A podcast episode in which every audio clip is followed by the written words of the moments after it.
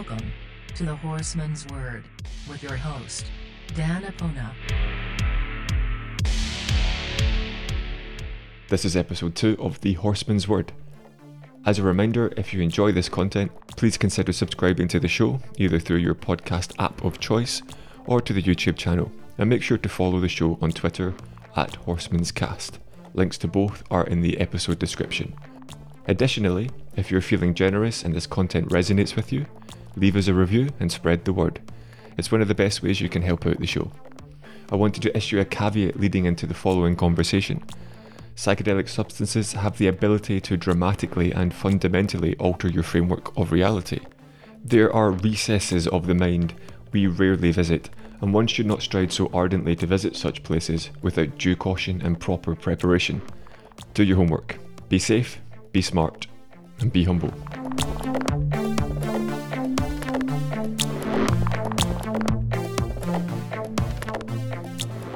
This week on the podcast, I'm joined by Rob from Adeptus Psychonautica. Rob runs a YouTube channel focused on psychedelics, plant medicines, as well as exploring topics such as consciousness and the nature of reality. He has attended a number of ayahuasca retreats across the globe, taken part in numerous D M T ceremonies, and is a veritable knowledge base on all things mind-altering. His skeptical approach to these subjects is something I strongly respect, and one of the reasons I was so interested in having him on the show. If you're interested in the world of psychedelics and haven't had the chance to check out his material, you can do so on his YouTube channel, Adeptus Psychonautica, which I highly recommend, and you'll find a link to all of Rob's content in the description below. I have been looking forward to this conversation all week, so without further delay, Rob, welcome to the show. Well, thanks a lot for having me on, Dan. It's, a, a, a, it's always a pleasure to talk to a fellow psychonaut, mate. So, uh, yeah, thanks a lot for, for inviting me. Oh, you're very welcome. So, to start with, I actually wanted to talk about the first time you took a psychedelic substance. If you, what can you remember of that experience, and, and what you and what you took away from it? Um, yeah, I mean, I, I, what I remember from it was, um, I, I, I was the very first time I took a psychedelic. I was, I think, fourteen years old, and it was I took L S D because I came, I come from uh, kind of city of Manchester, and that was it was just floating around a lot of that time. This was kind of coming into around you know the nineties, the sort of where rave culture was really taking off. And it was just everywhere. And, and I remember my, not to incriminate him too much, but my older brother passed me some and said, try some of this. It's, you'll have a good time with it. And so, yeah, me and my friend um, at age fourteen, possibly even slightly younger than that, um, took a hit of acid. And at first we had a really good time with it. And then it took a bit of a dark turn and it went completely wrong. Um, and it's a, Yeah, a bit of a convoluted story. Maybe we could get into that later on. But we ended up absolutely paranoid, out of our minds, that our parents knew what we were up to, and just spent hours walking the streets, just absolutely crapping our pants. And it, it's a miracle. I, I've I've no idea how from that experience I ended up doing it again, because it was a nightmare. It was an absolute um, just just just the worst possible introduction to psychedelics ever. And this was a, rec- a fairly recreational dose. This wasn't having anything particularly visionary going on, and we were just laughing so hard. We had that really gig. Everything was funny, and then it just kind of wasn't. Um, but yeah, it's I, I, I from that, I, I think it was just because the, the the the opening part was so much fun, it it left the door open for me to try it again. But certainly for the first. Yeah, all, all the first times I was I was doing psychedelics, mostly L S D, it was purely recreational, and I had no idea that there was this extra layer to it. I mean, you, you know, you, you, you kind of you don't when you're a kid, you don't ha- think, you don't really have those kind of tools in the toolbox. You even recognize um, the extra layers to it, and I think yeah, it was, it's probably um, as I got into my twenties that, and I started experimenting with the food things. That's where I started recognizing there, there was. Actually something here worth exploring beyond just like a, a something that was very funny. Yeah, I mean, is that is that kind of what led you to start creating the type of content that you do on YouTube then? Obviously it's it's had it's had a significant impact on how you see life, your outlook on life. Um so is that the driving force to push you towards creating this kind of content on YouTube, or was there something more you wanted to to get out of it? The the YouTube content is is really a a byproduct of everything else. So, so the YouTube project, as it was, just came from, I, I was doing what I, I was already doing these kind of retreats and things like that. And I was doing what everybody else does. I was taking pictures, I was taking videos on my phone. And so I was just amassing uh, an amount of content. And after a couple of years, I'd, I'd gotten a lot of it, and I didn't really have anything to do with it other than just maybe delete it off my phone. It was just taking up, taking up room. And then I was on one retreat. This is one of ones in, in Peru. And as we were leaving, they, they sat us all down to give us a talk about, you know, um, you know, this is just the beginning of the, of the work. You know, this is, don't just sort of leave here and go back to exactly how things were. And so they kind of gave us a list of recommendations of things to do and, um, you know, ways to kind of channel our energy into something that's sort of productive. And one of them was have a creative outlet. And at that point I realized like, oh yeah, shit, I don't really have um, a productive hobby. I would say I, I was I was playing a lot of video games, you know, I was doing a lot of sort of just sitting in front of the couch and, you know, easily spending eight hours like just, you know, doing that or watching movies, but I wasn't doing anything creative. And so the idea kind of came to me, um, initially ju- just to start using this this this footage, or put it together, make some montage videos, maybe do some reviews of the places I've been in. And if you look at my early content, that's really what it was. It was kind of me um, critically reviewing the places I've been to, saying, you know, this, this place is good, this this place is worth the money, this place is not worth the money. I, I thought these guys were a little bit culty, you know. It was that that was the direction I thought I was going in, and I thought that that kind of was a good mesh of my kind of skeptical, um, objective nature, and and um, you know the, the, these places I was going to. I, I didn't really at that point. I didn't want to get too much into these ideas of talking about sort of spirituality or talking about uh, even doing things like like trip reports necessarily, because I, I thought there was I thought that was already being covered, but I didn't see a a someone who was filling that niche of Um, just providing the basic information, like, is, is this a good place to go to? You know, like, and I think what, one of the things there is that people struggle with separating out the experience that they're having because of the medicine with the actual place themselves.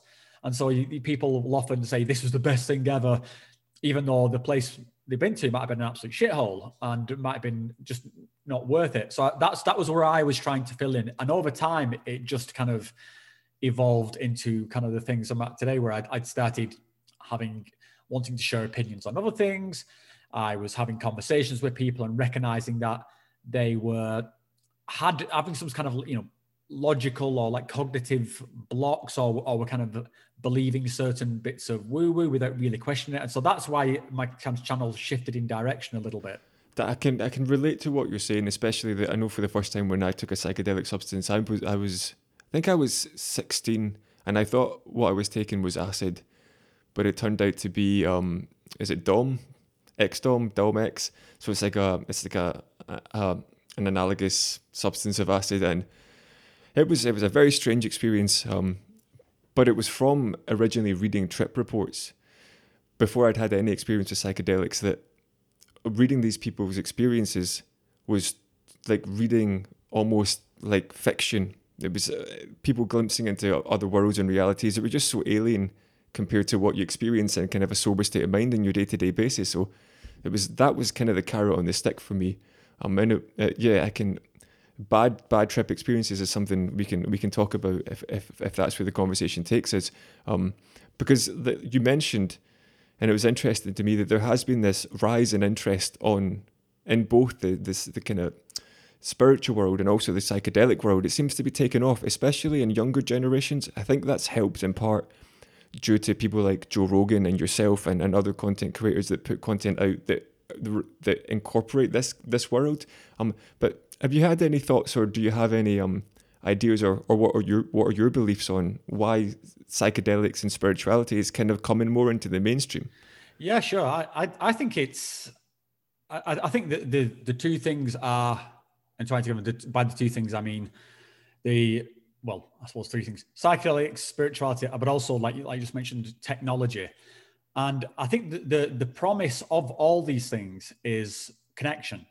I think that's what we're looking for. We're, we are You know, I remember being a, a kid, and we'd like you first get on the internet, and when you have that moment of realization that wow, I can, I can like talk to people over here and we can form a group. We can become like a team. You know, like I mentioned, I was, I was into video games. We can make, we can make our own community here. We can, this, we could set up a forum and we can exchange ideas, and doesn't, we don't have to be necessarily there at the same time. So the, that was like the initial promise of, um, of, of, you know, like the internet. And certainly this is, I think this is why platforms like Facebook and stuff have, have, have, have risen so hard, you know, because that, that's the same thing. It's like, I, oh wow, I, I can reconnect with my family and the people I've not seen since school.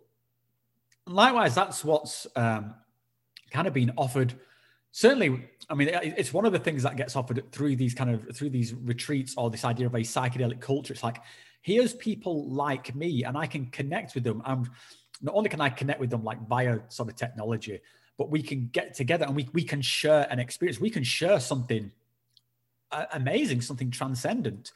And then because of that experience, we can then, you know, develop these kind of like, you know, these, these spiritual paths, and we can go down a, a journey together. So I think these things are all trying, aiming at the same point, the same kind of need within us to, to yeah, to feel, to feel connected to other human beings, to feel like we are part of something. And I think that is the thing that has been lacking maybe, and it, and it, and it probably is still lacking to a degree, but I think that's, that's the, the the promise that people are latching onto, and I think it's a real um, promise. I think I think that's there, and I think the the question for us now, as a kind of like psychedelic community, or psychedelic culture, is like, well, first of all, are we actually a community?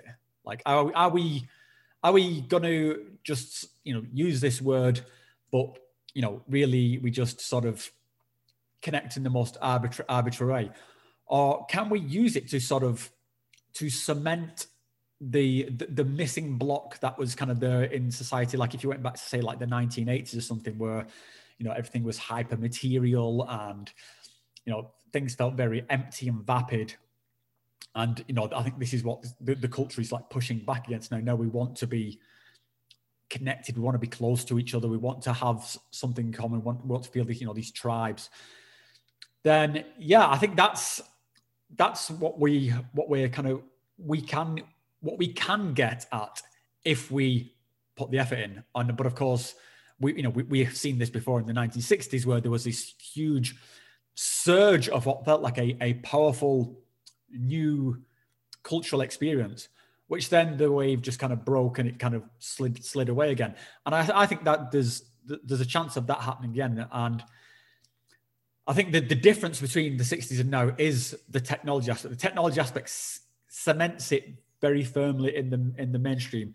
Um, but yeah, I think we just need to sort of keep it, keep that the experience grounded, keep it sort of realistic, because um, I think this is where the sixties got it wrong a bit. It was kind of like just purely relying on the on say like the drug aspect to carry that revolution through to its kind of fruition.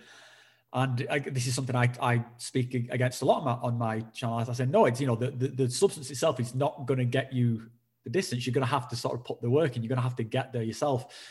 And so, yeah, I think if we can reinforce that through the through this technology, and also along the way dispel the kind of the bullshit that's that's popping up, then yeah, maybe there's a, there's a chance there of, of us being able to turn this into something useful. But we'll uh, we'll have to see how that one plays out. It's I mean it's it's it's I actually think this is like a pretty incredible time to to be alive at the moment. So I think it's it's exciting, but I think there is a good chance of it just disappearing into into nothing useful for maybe another fifty years.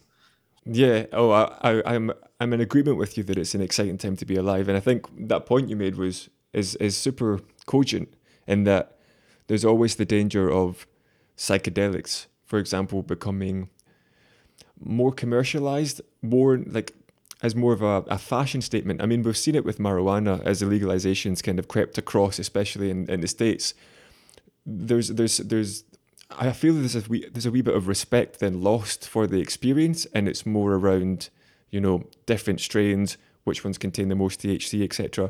And it, it it kind of pulls you away from what, as you say, the psychedelic experience should be about, which is finding that kind of shared aspect of humanity and, and using it as a tool to connect to one another, rather than who can who can trip as hard as the next person. Because you read these reports, especially of younger generations, especially of kids that maybe or have just gotten into their kind of psychedelic experiences, and the substance mixing that they're doing and, and the and the dosages that they're using, is it can't be healthy for, for any developing mind. It's probably not healthy for any developed mind. Um, and I think there's a real danger there to of us losing the, the, the kind of connection side of things and, and looking at it more as a have it just the experiential side. Yeah, I mean, I mean, there is, mate. And I think even more so is that what I've certainly seen is that a lot of the people who are doing that, what you just described, when you you can, you can get lost in this kind of experience, and the, it is a kind of a weird thing about psychedelics because they're not kind of they're not addictive in, in that way of that, you know, they that you crave more, but you can get lost in the kind of the idea that you are sort of unlocking more by pushing yourself further. There is a challenge to them, I'll put it that way. Um, you know, and I've spoken out about a few guys who do this on, on my channel where people, it's like, you will be more spiritual if you do, you know, X and Y. And, and sort of, if I, if I stay up for seventy-two hours straight and sort of, yeah, just keep drinking ayahuasca to us, then even though I, you know, you, you see these guys are just like a complete mess, um, and they'll be talking complete babble, but they'll be convinced in their head that this is, that they're actually transcending, you know, into something, something amazing, and that this is the best time they've ever had it. And it's, it kind of, it's damaging to the, the kind of, you know, for want of a better term, the brand of psychedelics. Um, it's, um, yeah, it's, it, it, I mean, clearly, I think it's damaging to themselves. So yeah, I think there is, there is, this is one why I, I always try and recommend towards like staying grounded and stuff like that. Absolutely. It's, it's super important. And, and it's, and it's a message that should be, should be preached, I think, um, in the, in the kind of wider community, and, and see it more as a, as a learning tool rather than just for the experiential side of things. And that kind of actually brings me to something else that I was interested in talking to you about, because you, you've done a few videos on how you stay grounded, especially, I mean, because it's no secret you've had your fair share of psychedelic experiences. And I was wondering if you could give maybe a little bit more of your thoughts and a wee bit more insight into and into the processes that you use to stay grounded, and, and what the importance is of having a good headspace before you, you take on these experiences. Yeah, well, I, th- I think the first one is exactly what you just said. You have a good headspace before you take it. Like, no, I, I, you, you've got to, I think, be on some kind of like baseline. Um, I, again, this isn't always totally possible. You know, a lot of people take these things because they are incredibly damaged, and that's, you know, in, in some cases, it's the last resort. So granted that this is not always the case. I, and I've certainly been on retreats with like guys who've had like P T S D or, or very deep trauma. Um, but it, I'd, I'd say even those guys were, were still pretty grounded. They, they knew what they were getting into. They weren't, you know, um, absolutely sort of hysterical or, or, or really unstable. They, they were just aware they were very damaged. So I, I think if, if come into it knowing what you're getting yourself into. Um, and what I, one of the things I tend to do is make some notes um, before I go into an experience um, of just basically wh- where I'm at before I go, so that I something I, c- I can refer back to then. So like I I expect, you know, this is my intention for this experience. I intend to perhaps push myself into an uncomfortable place. I expect that it's probably going to make me deeply upset. It's probably going to make me sort of cry. I'm probably going to feel like I'm, you know, depending on what I'm doing, if I'm, say it's like an ayahuasca retreat, I might, I might write down like, I, you know, I expect at some point I feel like I'm going to be losing my mind, but this is normal. This is the process I'm signing up for. I know what I'm signing up for. I know I'm signing up for an incredibly challenging experience. Um, so that's one part of it, is just to be aware of what you're getting into. And, you know, it, this with all the other stuff of depending on where you're going. So if you're going to somewhere like the jungle, be aware of, of how incredibly uncomfortable you're going to be in this just, you know, cr- absolutely crazily humid environment with bugs biting chunks out of you every two seconds. You are so far out of your comfort zone that, you, you know, again, just prepare yourself. This is what I signed up for. And then I think the the main thing is just to keep in mind, like this, so like once you've sort of gone through the experience, and the experience can, you know, will, will play out however it's going to play out.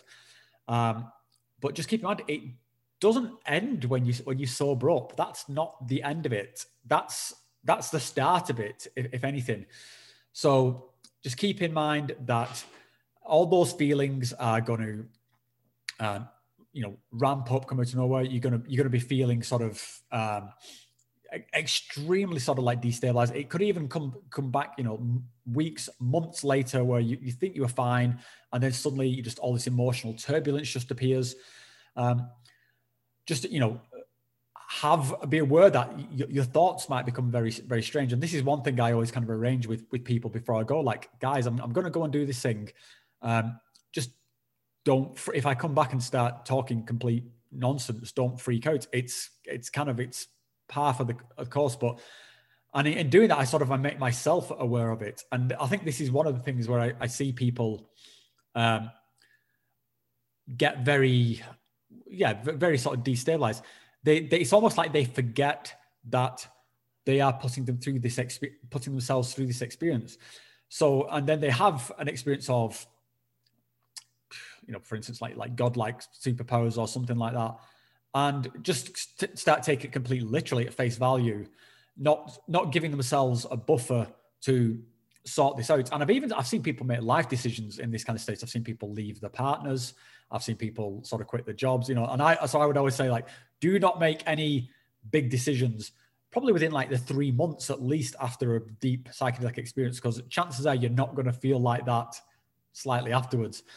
Um, But then there's just the very, you know, the very basics are make time for yourself. When you make time for you to be still, to to process what you've been through. Because if you think you can go through one of these really deep experiences and then just slide back into your nine to five job and like, la, la, la, la, la. And, I, you know, oh, I had the experience that was on Saturday, but today is Tuesday. So it's business as normal and I'll be in the pub on Friday. It's like, no, for, like, forget it. You make, make time to really, you know, process this experience, just to sit there and be still with yourself and think, okay, well, you know, what happened? What were the key takeaways here? What am I going to do with this? Like, okay, so this made me feel like that. Okay. What, what am I actually going to do with that? And, you know, meditations are the, the kind of very obvious one here. Everybody who says you should meditate, they're right. Yeah, you should. Um, and then there's, there's various little, um, you know, aids to meditation that I, you know, I brought back from my travels. One is doing things like uh, rapé, which is a kind of uh, Amazonian snuff. I use that as a, as a way of, of kicking off my meditation practice, or smoking uh, Mapacho cigars, which is kind of cigars that come from Peru, or whatever, you know, do yoga, whatever it is, whatever your thing is. Um, but yeah, just, just, it's just around that sort of make it, being aware of what you're getting into, and then sort of having awareness of what you're going through, and made them making time to integrate it. Yeah, that's, I think that's very important. I mean, to push a wee bit further into this, I know from my own personal experience, I must have started smoking uh, marijuana when I was maybe not super young, maybe about eighteen or nineteen, smoked it for three or four years, pretty much daily, which I don't recommend for anybody, because if you if you have a crux on anything and you're doing it, you're feeling you have to do it daily, that's an unhealthy habit you probably want to take a look at. But I never had any problems with it. And then I had a D M T experience, which kind of shook my foundations quite quite a lot. And um, it, yep, yep, yeah, especially your first one, I think it's it's it's hard to know what to expect. And from that moment on, I, I can't I can't smoke marijuana anymore, because it throws me right back into that mindset that I think even today I still haven't managed to conceptualize and house in a framework that that sits well with my sober mind. So it will just throw me off, and it's it's a horrendous, horrendous experience now just to take.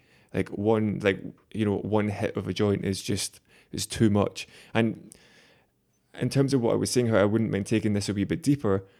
I mean, what is your opinion on the nature of self? I mean, and do you rationalize that that kind of idea of a self, and and how do you rationalize it when it's so altered during some of these experiences? Yeah, I I I flip-flop quite a lot on, on these things, and this is something, this is one of the reasons I I, I initially didn't go down this kind of road, because I my, my honest answer is I don't know, but I do have an opinion which I'm, I'm happy to share.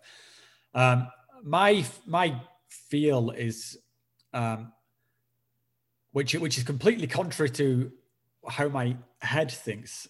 So yeah, this might sound a little bit garbled, but I, I, I feel like like we, we are kind of spectating here. Um, we are sort of, you know, talking about there, there being no self and that there's being no free will. I cannot help but agree with the logic of that, um, that, yeah, I, why, why am I doing the things I am doing? Like the, even the words that are falling out of my mouth, why am I saying them? I don't know. And if I stop and think about it, I, I, I can't logically explain them. Um, and, and if I think, you know, if, if we took it to this, this place of logic, then, you know, really we are a, a, a pattern of energy that was, you know, really you could trace back to a sort of, you know, a, an explosion from the, the first point of the universe outwards. And, and here I am, and I'm just kind of really just, just spectating this experience. Now, of course, that's not what I feel like. I feel like I'm completely in control. I feel like I'm, I'm, you know, hello, look, look at me. I'm doing the thing with my hands. This is, this is me. But, I, but yeah, but then if I stop and think about it, like, well, why did I choose to do that with my hands and not with my feet? And so I get myself tied up in, in kind of knots like this. And um, I've got a, a friend, a guy called uh, Doctor James Cook, who's a neuroscientist, and he he does uh, some studies on uh, consciousness. And his his theory around consciousness is, is what he refers to as the, as the living mirrors theory. And I, quite, I I feel quite aligned with with that theory, which is that I'll, I'll kind of paraphrase it, um, but it's basically that we are both. We are, to use the analogy, um, if we are we are the juggler and we are the balls being juggled. Um, so there is a, a a motion that is going on, which we cannot, we, we are kind of powerless to, to do anything about. It's, it's the balls are being juggled, and that is that. Um, but we are also, we, we have the feeling of, of like the one who is in control of it.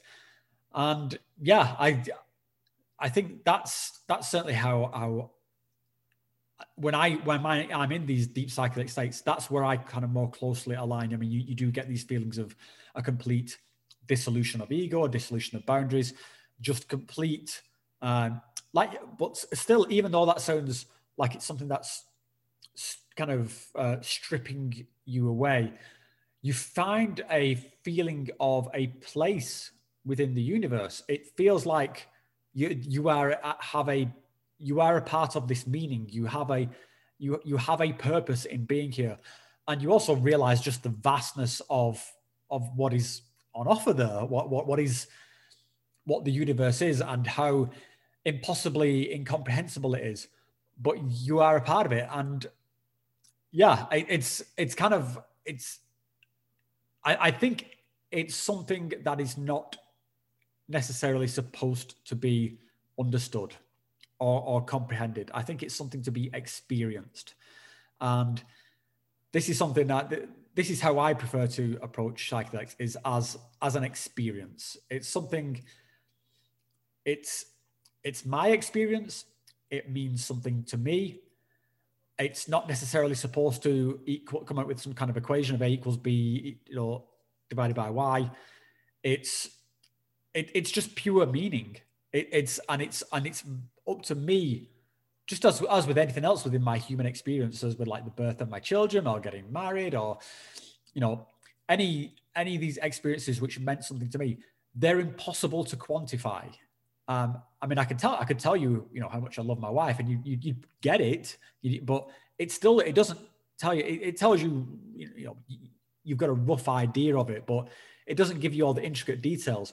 Just like no trip report really gives you the intricate details of that trip. It, it could give you something, but as we know, it doesn't tr- compile down into the, into English at all.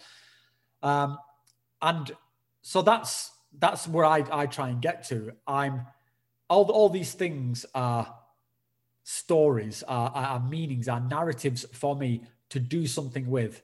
And if I don't do something with it, then it's kind of, it's it's a wasted opportunity. That's just then gone off into the ether. And if you think you can sort of um, dissect it into its components and like, blah, blah, blah, blah, blah, the, you know, it is this, then I, I, I think that's also wrong. I think it's it's just... It, it's just, yeah, the most personal thing, experience I think it's possible to have. I mean, it sounds almost as if you kind of equate these experiences to almost like a, a, a divine experience. And I'm, I, I know I did see on one of your videos that you said before all all of this that you would view yourself as, as an atheist.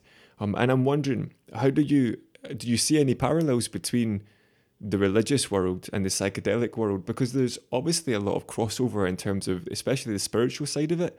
Um, is that something that you think about a lot, or do you think they just it's just a lucky kind of coincidence that they coincide in the way that they do?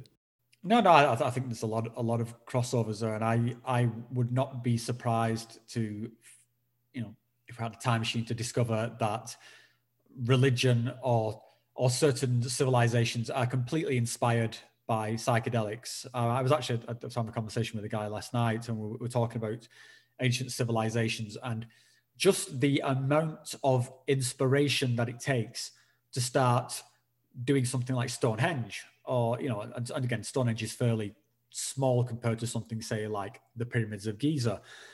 What, what can you implant in the human mind that gives you the motivation to do that when you could be out? I mean, you, you could be out pillaging and conquering lands. You could be out, you know, mining gold, all, you know, all these things which are supposedly, supposedly, you know, important to people. You could be out sort of, you know, grabbing women, raiding other villages, grabbing women, all these things that you think ancient cultures were doing. But no, they, they were raising monuments to what they perceived as divine beings. And, well, how do you get everybody on board with that? Well, first of all, how do you get even the, the leaders on board with it? Because we're not...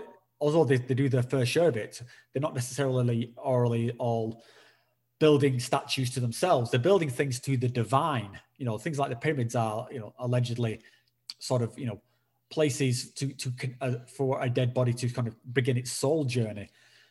So you've got to believe that really strongly.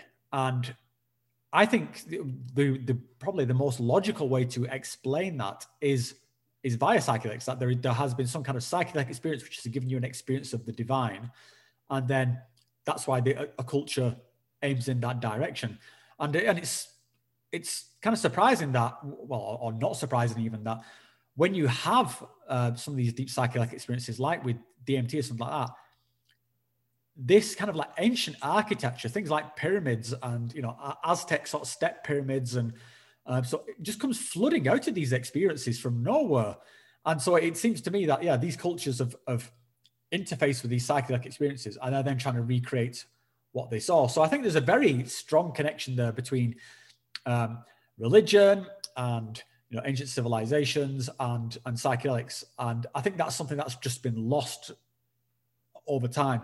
The, the atheist part of, of what I talk about, I, it's just that it's easier. I, um, I don't think, I, I wouldn't, I'm certainly not the classical um, atheist, although I, I, I would definitely was at one point.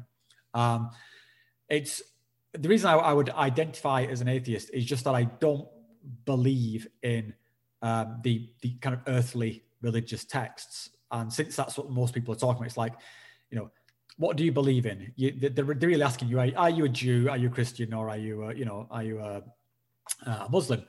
And I'm not. So it's just easy to say I'm an atheist. What am I?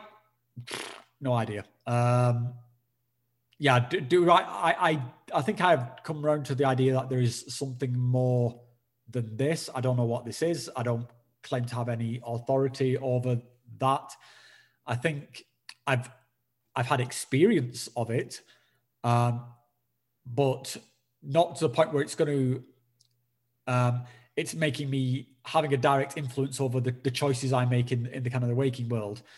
So yeah, I, I would just say it's, it's easy to describe myself as an atheist because I, I reject those the earthly kind of texts, although not necessarily rejecting the um, the ideas or the or the humanity or, or the spiritual journey behind them. I, I can look at something like the Bible and complete respect that this is, you know, our ancestors trying to understand what must have been a completely different world, you know, where people can just drop dead, you know, you're healthy one day, you just drop dead, you know, two days later because you got sick. And, you know, if it doesn't rain enough, then, yeah, you, you know, you're screwed. And, you know, you're living in some of the, these very inhospitable places.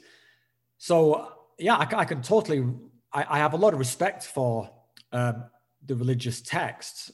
I, and again, I don't necessarily believe them, but I've got also got a lot of um,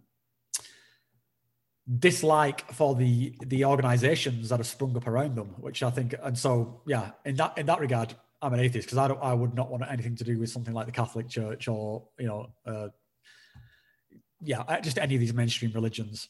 I mean, you touched on something there that I found quite interesting, which was the idea of kind of ancient ideas and symbology that emerge with these experiences. Um, like as an example, in, in your your YouTube art, you incorporate symbology. You have what lo- looks to me to appears to be the Eye of Providence, which is suggested you can trace back to the Eye of Horus from ancient Egyptian. Um, Nike, for example, have the swoosh as their logo, but the name Nike is also references the Greek goddess of vic- victory. Um, Starbucks have the um the what is it the the twin-tailed siren from Greek mythology, and these are all, these are all kind of contemporary organizations and corporations that that, that, that use this sort, sort of symbology to, to advertise and promote the products today. And if if you let me go on just a wee bit more, just just I had a D M T experience where um it was a it was a I was confronted with the, the, the this image of a of a snake wrapped around a pyramid. And before I'd had this experience, I didn't pay much attention to symbology. I started doing a wee bit of research on what maybe things it could relate to, or, or what it might mean. And, and I realized or came to, to know that the snake, for example, depicts like a fertility and rebirth, which seems to be due to the way they shed their skin. You have the Ouroboros, which is the, the image of a of a serpent consuming its own tail, which seems to kind of represent eternal life and this kind of feeding back into the system that it puts back out again eternally. The pyramids um, were originally a symbol of Benben, which in the creation myth was this primordial mound that arose out of the waters of Nu. And as I said, up until that point, I'd had no real affinity to symbolism, but it seems every other psychedelic experience I had after that fact brought back to life and showed the same sort of symbology and, and, and symbolism and imagery that, that's so prevalent in, in these ancient cultures that we look at. So it, I agree with you. It seems it seems almost too coincidental for there to for, for the for them not to be related in, in, in some aspect. Yeah, I think I think it's I think a lot of this as well ties into things like uh, Jungian uh, psychology, where we, we there are these archetypal figures, and you can relate to them like. Uh, I mean, you see these in, in, in the movies that, that we watch, you know, I mean, if, if, there's um, a lot of the uh, the Joseph Campbell stuff around the hero's journey is very sort of prevalent in all, all the kind of most popular movies like Star Wars, The Matrix and stuff like this. And and you recognize these archetypes, you recognize like the, the young hero, the one who who sets out on, on a journey to, to gain new knowledge. And then once they've gained that knowledge, you know, they defeat, you know, the dragon, whatever the dragon is, whether it's Darth Vader or, or you know, the agents from, from The Matrix.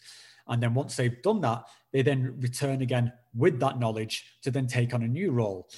And, you know, there's so all these different sort of archetypes of, you know, like the, uh, like I say, the young hero, the old king, you know, the fool, um, you know, death. And it seems... Like, I mean, again, these archetypes pop out within these these psychedelic experiences, and the, these these kind of ancient, seems like ancient architecture also pops out. It, I, yeah, I, it, it's hard not to think that there's there's something hard coded into us as human beings, and I, I for for whatever reason, I don't know. Um, I, yeah, that I, I don't know what the logical reason is there. And you, you get into all sorts of all sorts of theories of, you know, ancestral memories or memories being hard coded into genes or, or whatever. I don't know, um, but I just remember I, I was startled when it when it happened, because I at that point I did not think I was predisposed or preloaded to seeing all this stuff. And then when I did D M T, it just came pouring out of the ceiling, or just just pyramids and, you know, just all this, yeah, this Mayan Aztec Inca stuff was just literally just, just falling out of the living room, and I was just like, "What the fuck is going on?" Uh, and it was it was amazing, and and that was one of the things that made me want to go to Peru. I thought I've got to I've got to see this now. So yeah, I, uh, I yeah, I mean, you could go down some right rabbit holes there, like why why are we preloading things? But I think that's I think that is one of the reasons why people have these very common experiences on something like D M T. Um, it's, you know, the, the the the classic, the sort of, you know, the the the entities and the sort of very crystalline cities and the, you know, the, the transforming geometry. It's it's a very, almost like a, you know, a standardized experience um, across different cultures. So there's something in there. We're, we're wired in, in a certain way, I think. I, I agree with you completely. You mentioned um, that you went off to Peru. Uh, you've also mentioned that you've had experiences with, in your videos at least, you, you've had five E M O D M T experiences. Um, when you say D M T, most people would think of, of N M, dimethyltryptamine, which is the most kind of common form of, of D M T that you'd find. Having, being somebody that's not experienced five M E O D M T, I mean, what would you say are the are the, the main differences and the effects? Are they are, is there is there similarities between the experiences, or are they are they fundamentally a different beast, so to speak? Fundamentally different. Um, yeah, it, it's you've really got to forget the D M T part of the five M E O D M T, and I think the, I, I think this is I I was as guilty of this as anybody else. It's just because of the name, you kind of expect it to be D M T with a kind of, you know, with a twist, D M T with a slice of lemon. And it's it's just not. Um, I would say um, D M T, X, D M T and N D M T, you, you feel extruded out into, you know, a million possible pathways. All these things had to happen in a, it's quite in a chaotic, kind of quite bizarre fashion. And then as, as you get into like a few minutes, it, they gradually kind of like coalesce back into one experience, and you end up with one kind of holistic um, experience. But before that, there's, there's a real chaotic madness to it, which I think is, I think is, is amazing, but it can also be quite, quite uncomfortable. It's just so bizarre.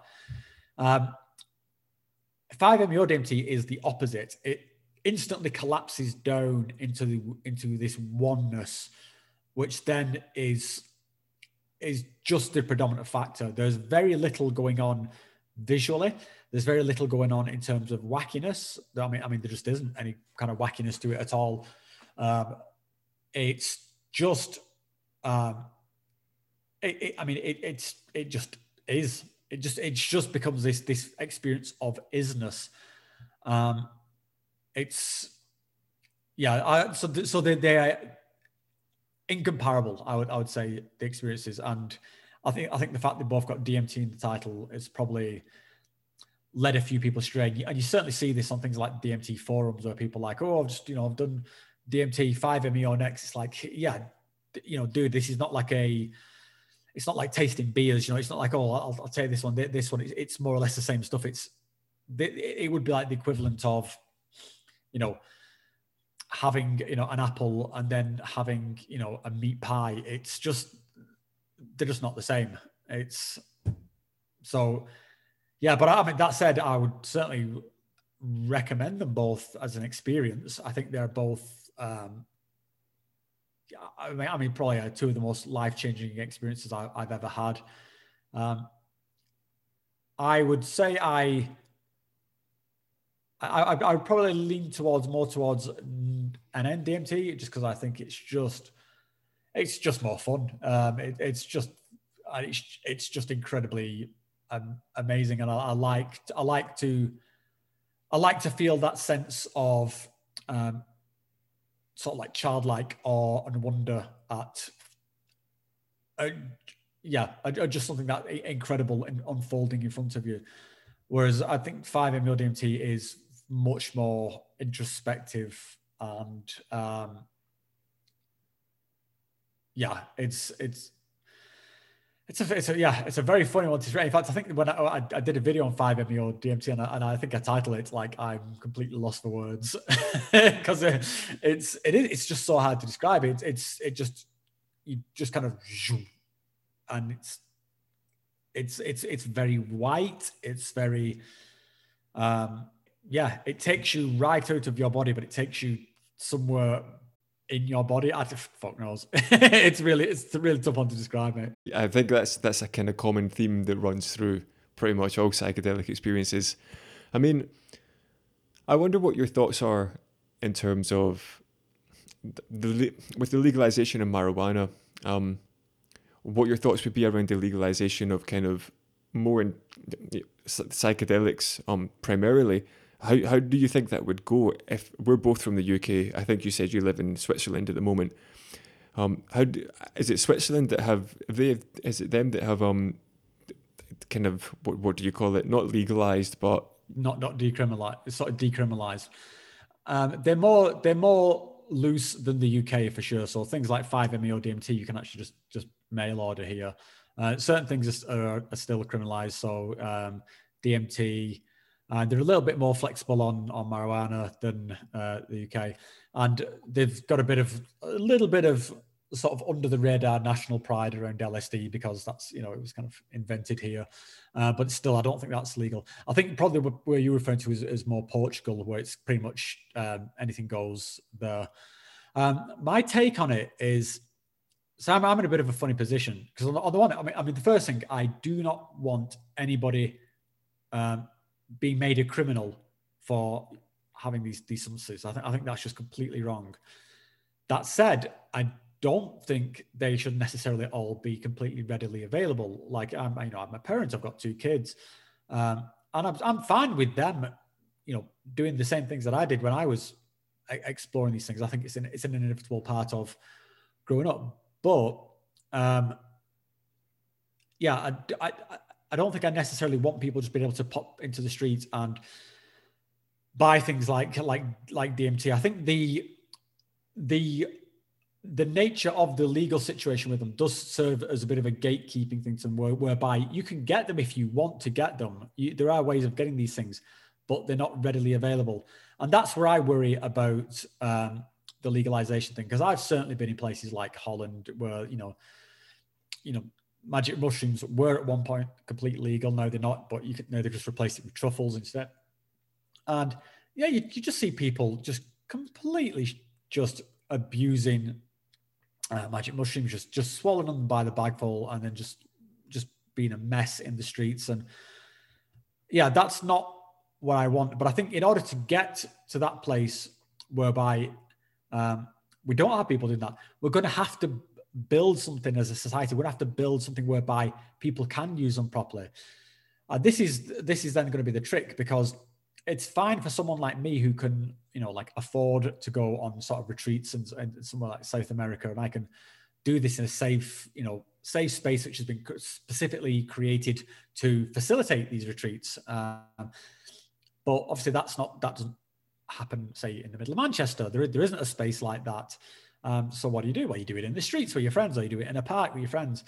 So I think there's got to be, if, if we are going to go down that legalization route, it cannot be, that cannot be the end of the conversation that, oh, well, you know, good times, no things illegal. It's got to be, and here is the framework we are going to put in place in order for us to be able to, to work with these, these things properly.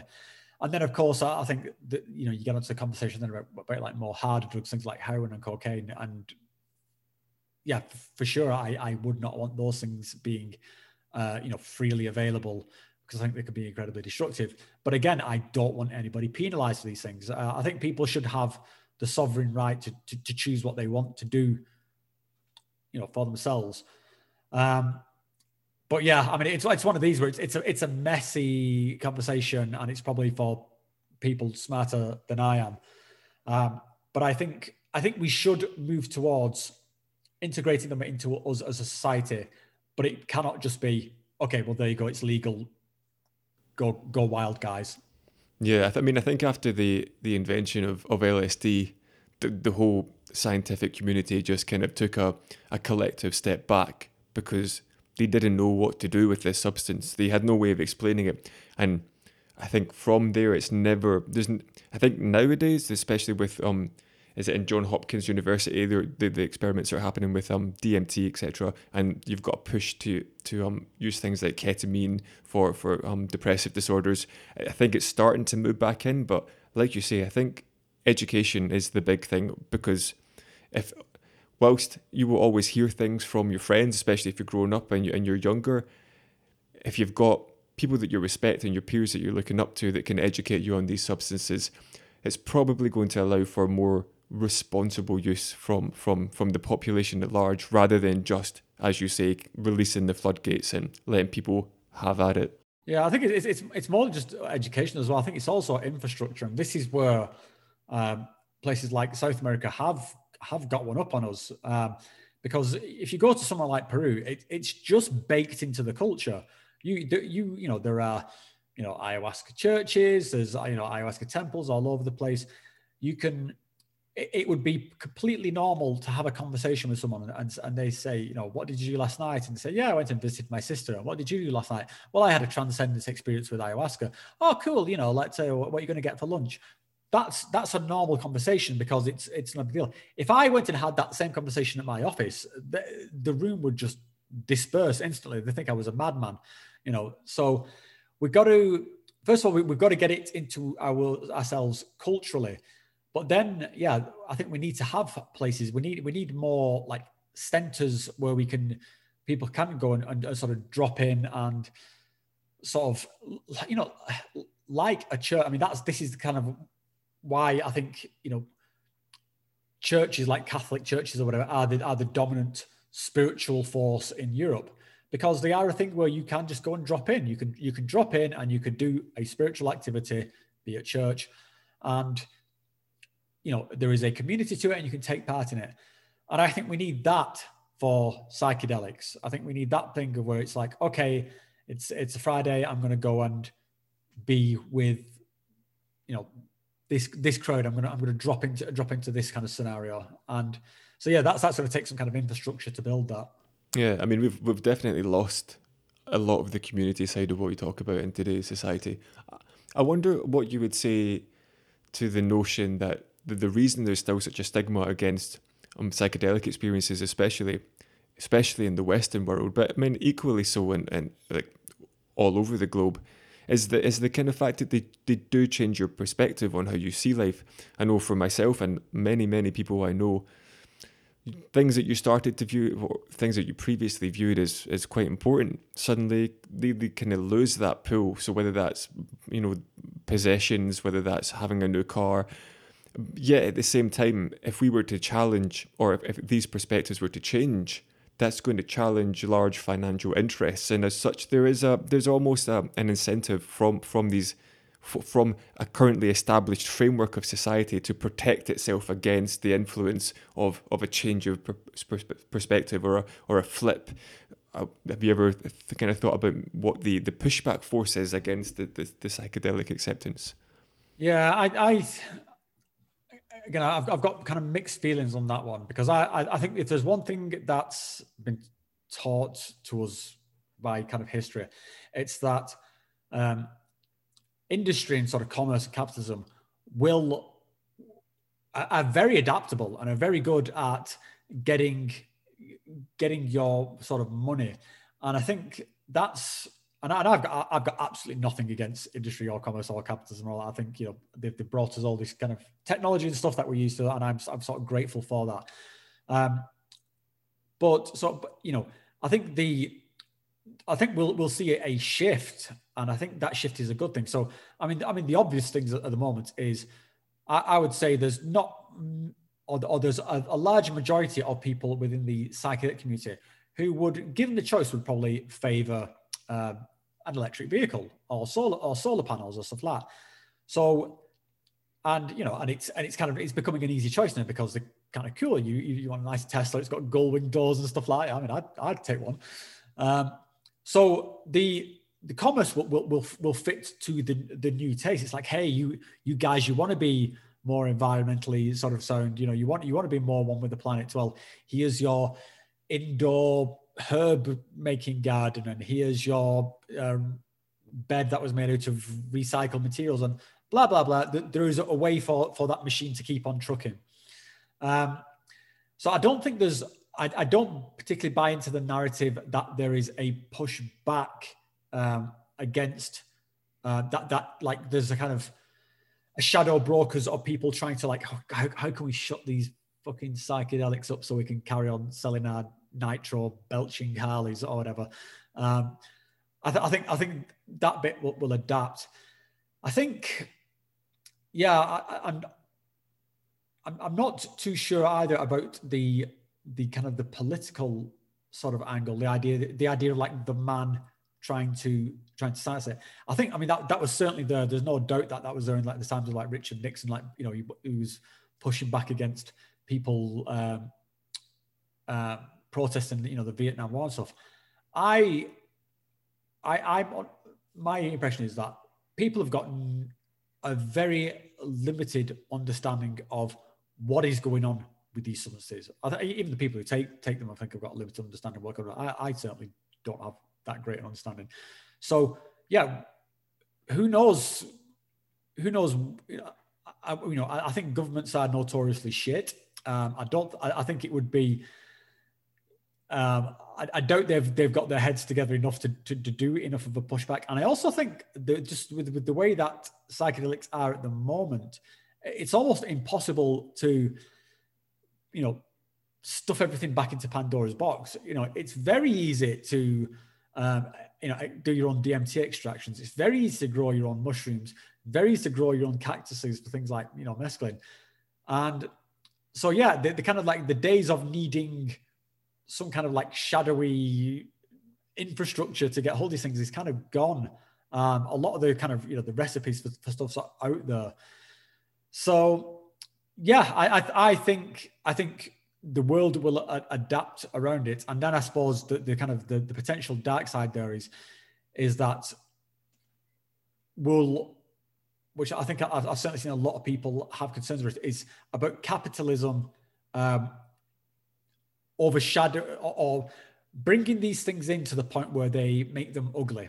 Um, so, you know, the, the classic things are what, what's been in the news of, of you know, opening sort of um, psychedelic centers where they're just trying to like pay, patent all these different parts of, of, of the process.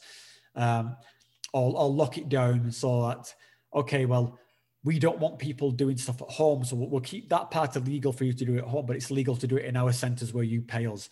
This is, you know, this there's that's the ugliness um, side of things.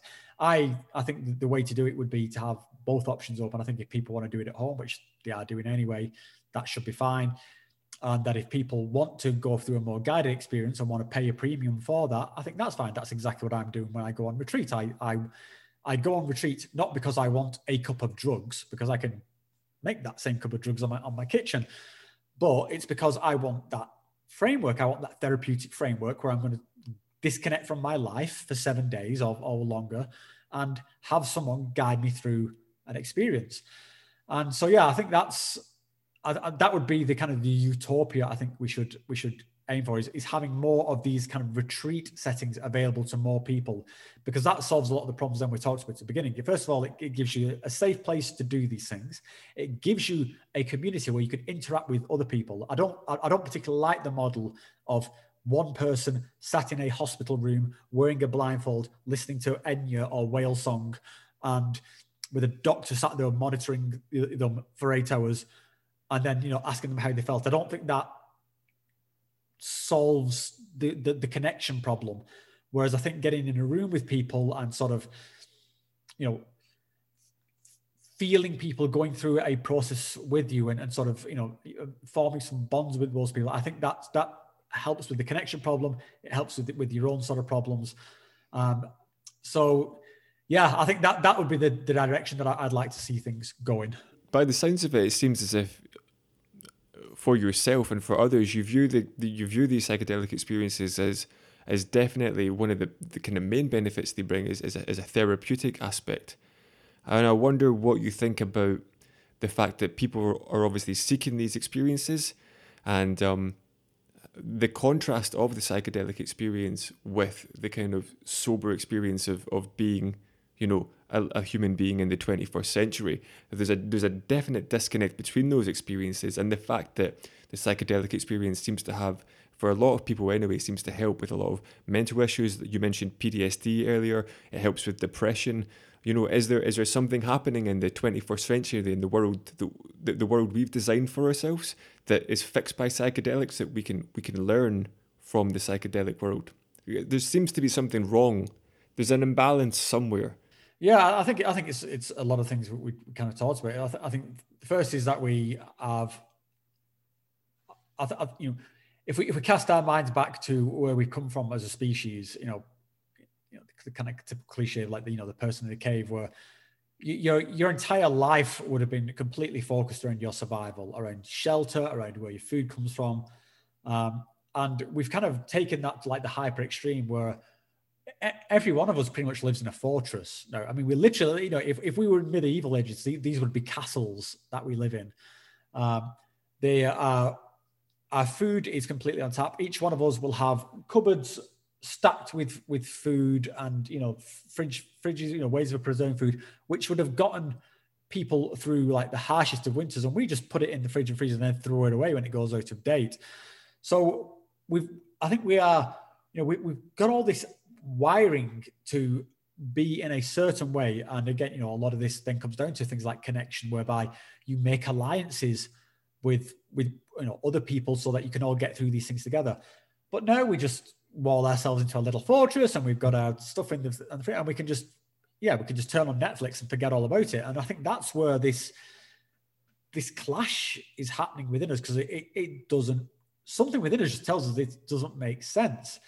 And, you know, I think this is why people, when, you know, people want to go hiking and people want to go walking and camping and stuff like that. You want to go and swim in the lake, or, you know, you, you, the typical English thing, you want to go to the, the, the seaside and you want to pull, you know, pull your pants up and stick your feet in the ocean just so you feel connected to something.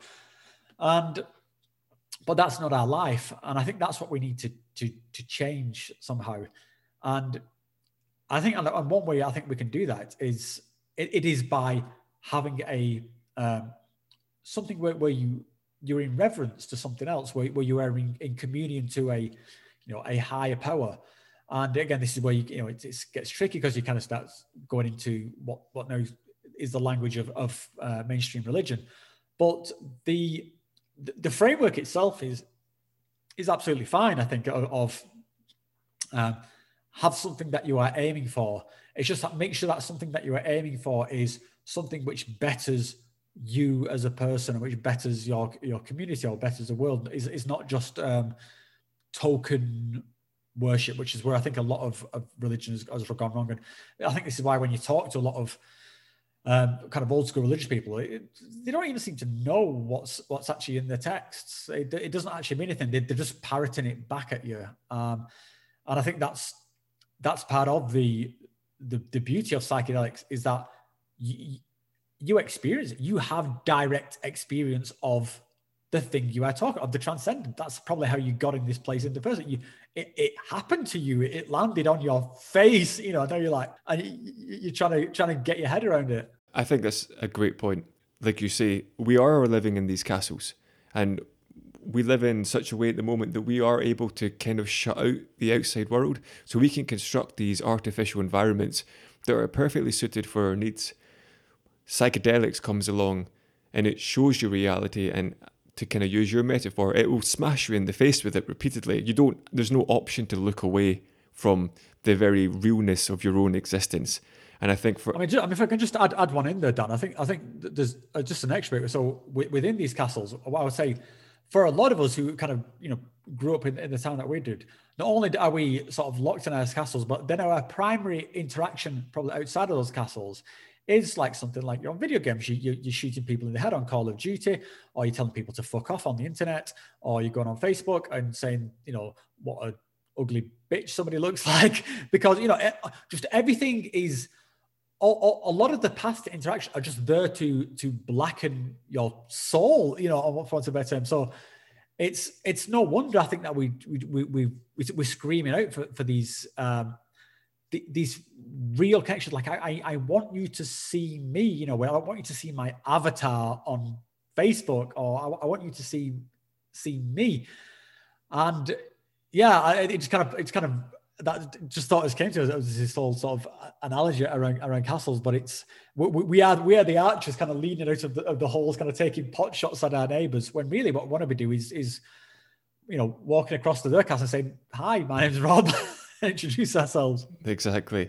I mean, to kind of start wrapping things up, we've obviously spoken about psychedelics a lot. Is there is there one per- particular message or one particular insight that you've taken from from all your psychedelic experiences, or maybe as a collective, that that you feel is, is worth sharing? Um, there's a few, but the, to be honest, they're all very mundane, because I think that's that's my particular, um, for want of a better word, problem, is that I, I make things very complicated. uh, for myself. And uh, and this is what I like about psychedelics is, you know, it comes back to your sledgehammer analogy before, is that when I'm in these spaces, and I think that the just the weight of the world is just bearing down on my shoulders, and everything's just infinitely complex, and like, oh, my life's just so fucking so troublesome. And then it just like, it, you know, I'll just get that kind of message like, dude, it, it it's okay. You, you, you're actually doing okay. You, you know, the, the, things are, it's, it's actually really simple if you just let it.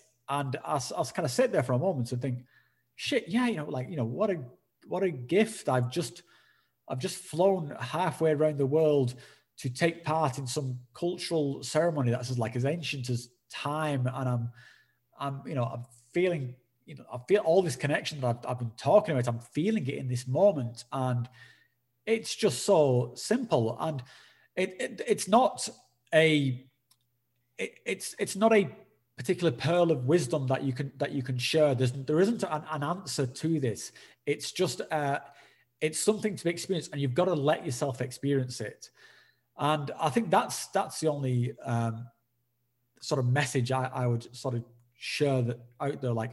Don't like like first of all, to kind of, you know, trusting yourself to to have these experiences and, and say yes to these experiences. When the universe like sort of offers you the chance, I, I would say, you know, for the most part, say yes. You know, seize the opportunity, and and then just just be content for it to be what it is. Um, it's you know you don't. You know, again, you don't have to. You wouldn't expect to come down from the top of Mount Everest saying, ah, yeah, that. Top of Mount Everest, that, that means this. It's, a, it's no, you, you sit there, you, you look around, you, you take it in, and it means something, and it stays with you like forever. You, you, you, you did that thing. You, you challenged the mountain, you got to the top, you got, you know, whatever it meant to you personally. And, and what it meant to you personally might mean absolutely nothing to anyone else. They might be like, Mount Everest, like, wow, it's cold. I'm not going up there. It's stupid. It might fall off. So, I think that that's that's the only kind of um, insight or, or, or piece of wisdom I would I would dare to try and give anyone. It's, it's just it's it's your story. Go, go in there and yeah, have have your experience and take it for what it is. I think that's a great lesson.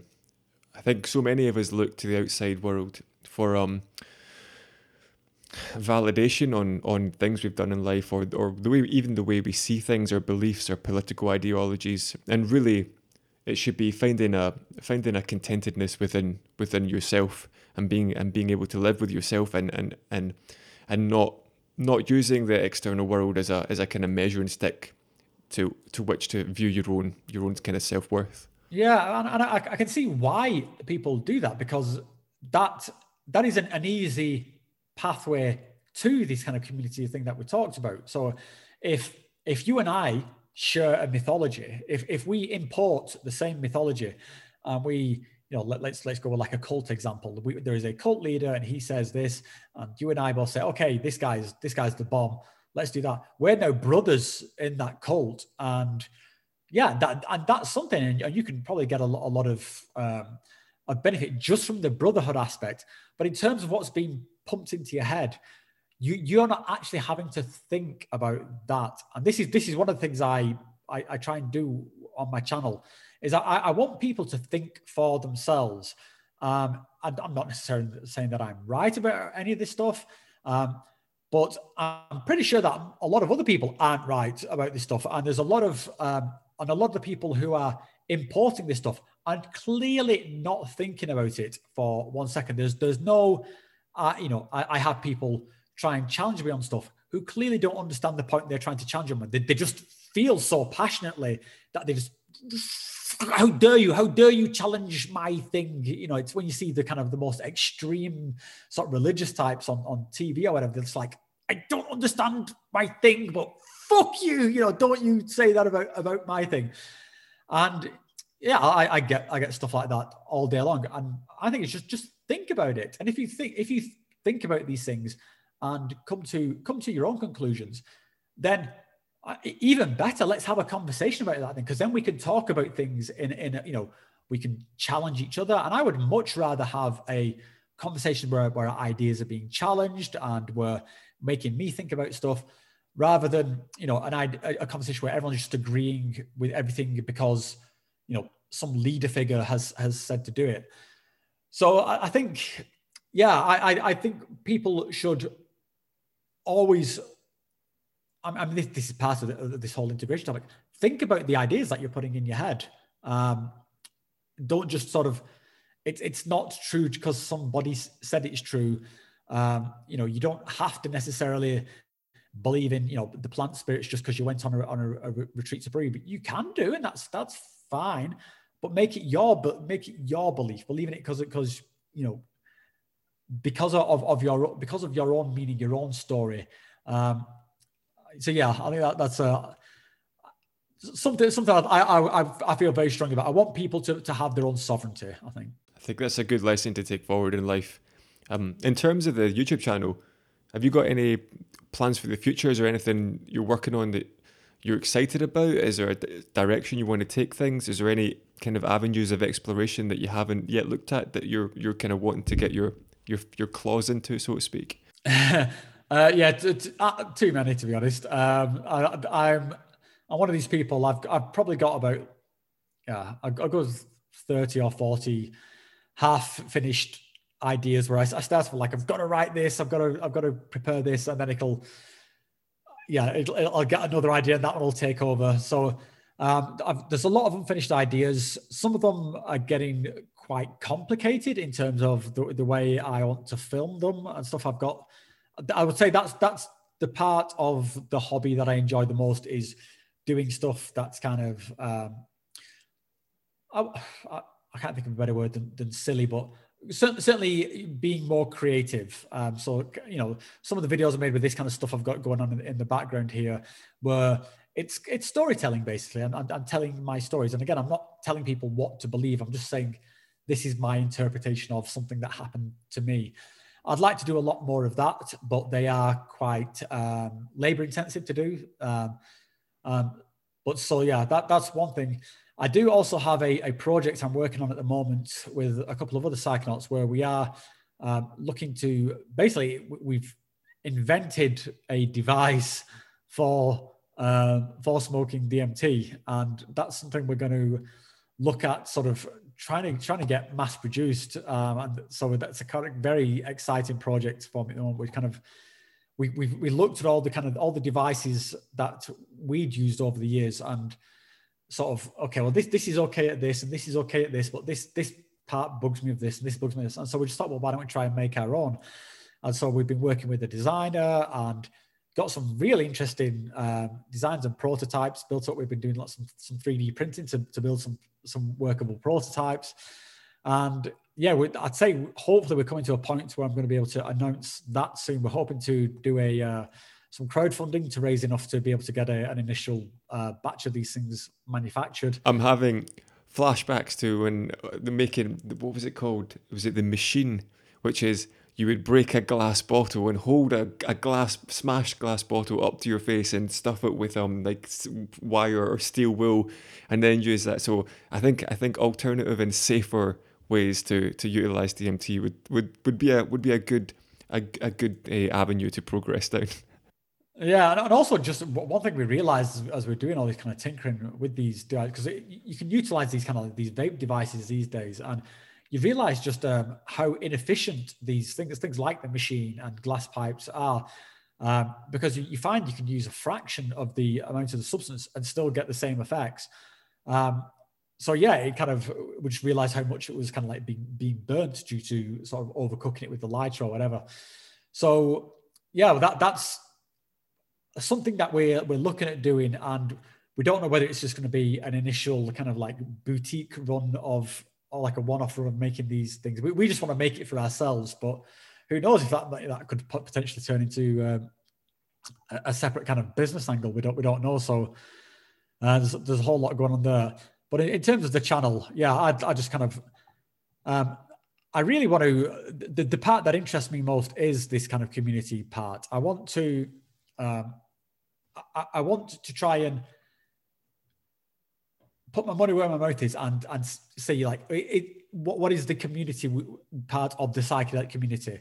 Um, I'd like to, you know, organize a few sort of, you know, a few of my own uh, like group trips out to various retreat centers, uh, because I'm, one of the things I've, I've come across when I've been talking to people is that they want to do these experiences, but they're kind of reluctant to do it solo, you know, because they feel so they don't feel confident necessarily going out on their own and just, you know, being in, being in a sort of a strange country and going through a strange process. But whereas if, if there was a group of us that were going to meet somewhere and then we'd all go through it and we would like hire out this retreat as, as a collective, then they, they feel more comfortable with that. So that's something I'm, I'm, uh, I'm looking into. Um, so yeah, a, a few things on the plate. Um, we'll have to see how many of them actually come to fruition, because I, again, I, I do this all as a hobby on my side. So everything I do with this channel happens in like, you know, an hour or two in the evening, Um, and a, a little bit of time at the weekends, and around that I'm fitting my, my job, my nine to five job, my family, my kids. Um, so yeah, it's uh, not enough hours in the day at the moment. No, you you you'll certainly be kept busy. Um, so I mean, just if people want to check out more of your stuff, obviously you have the YouTube channel, um, Adeptus Psychonautica. Where else can people find you, or is that the best place to go? I mean, that that's the best place for the main content. Um, for the the kind of the more uh, chatty, communication-y angle, I'd say my main platform at the moment is probably Discord. Uh, so again, it's just Adeptus Psychonautica. And there is a link to it within the YouTube channel. If you, if you look in the, in the banner at the top, there's uh, links to Discord. Also, I've got a subreddit. But I would say Discord is where I'm um, leaning towards at the moment for my kind of like secondary uh, thing. So if people want to come and, and chat with me, send me a message. Um, also, we've got a, a sort of community there of like people who will, you know, offer advice around uh, psychedelics or how to set up some of these electronic devices. You can sort of come there and talk to myself or some of the other kind of members. Um, and then for those who want to support the channel, then we've got a, a I have a, a Patreon, and then there's a, there's a few extra sort of features there for, for people who are patrons, where there's like sort of a Patreon only things and certain videos that only those guys get access to. Um, but yeah, all the details, I would say, if you go to the YouTube channel and uh, look there, then it's um, that's got all the kind of the links and stuff like that. Cool. That's, that's, that sounds sounds good. I'll make sure, as I said, to stick stick the links in the description of this. So if you're if you're listening to this, if you just scroll to the bottom, you'll be able to find a link to all, all Rob's stuff there. Thank you very much. This was a this was a fun conversation. It was, mate. Thank you. And and, and hopefully we can speak again soon. And I'll let you get back to your to your evening, back to your family. Sure, cheers, mate. It's been a, honestly, mate, it's been an absolute pleasure. So yeah, if you want to have, have a chat again, just give me a shout. And uh, yeah, I. Um, Let's catch up again sometime soon.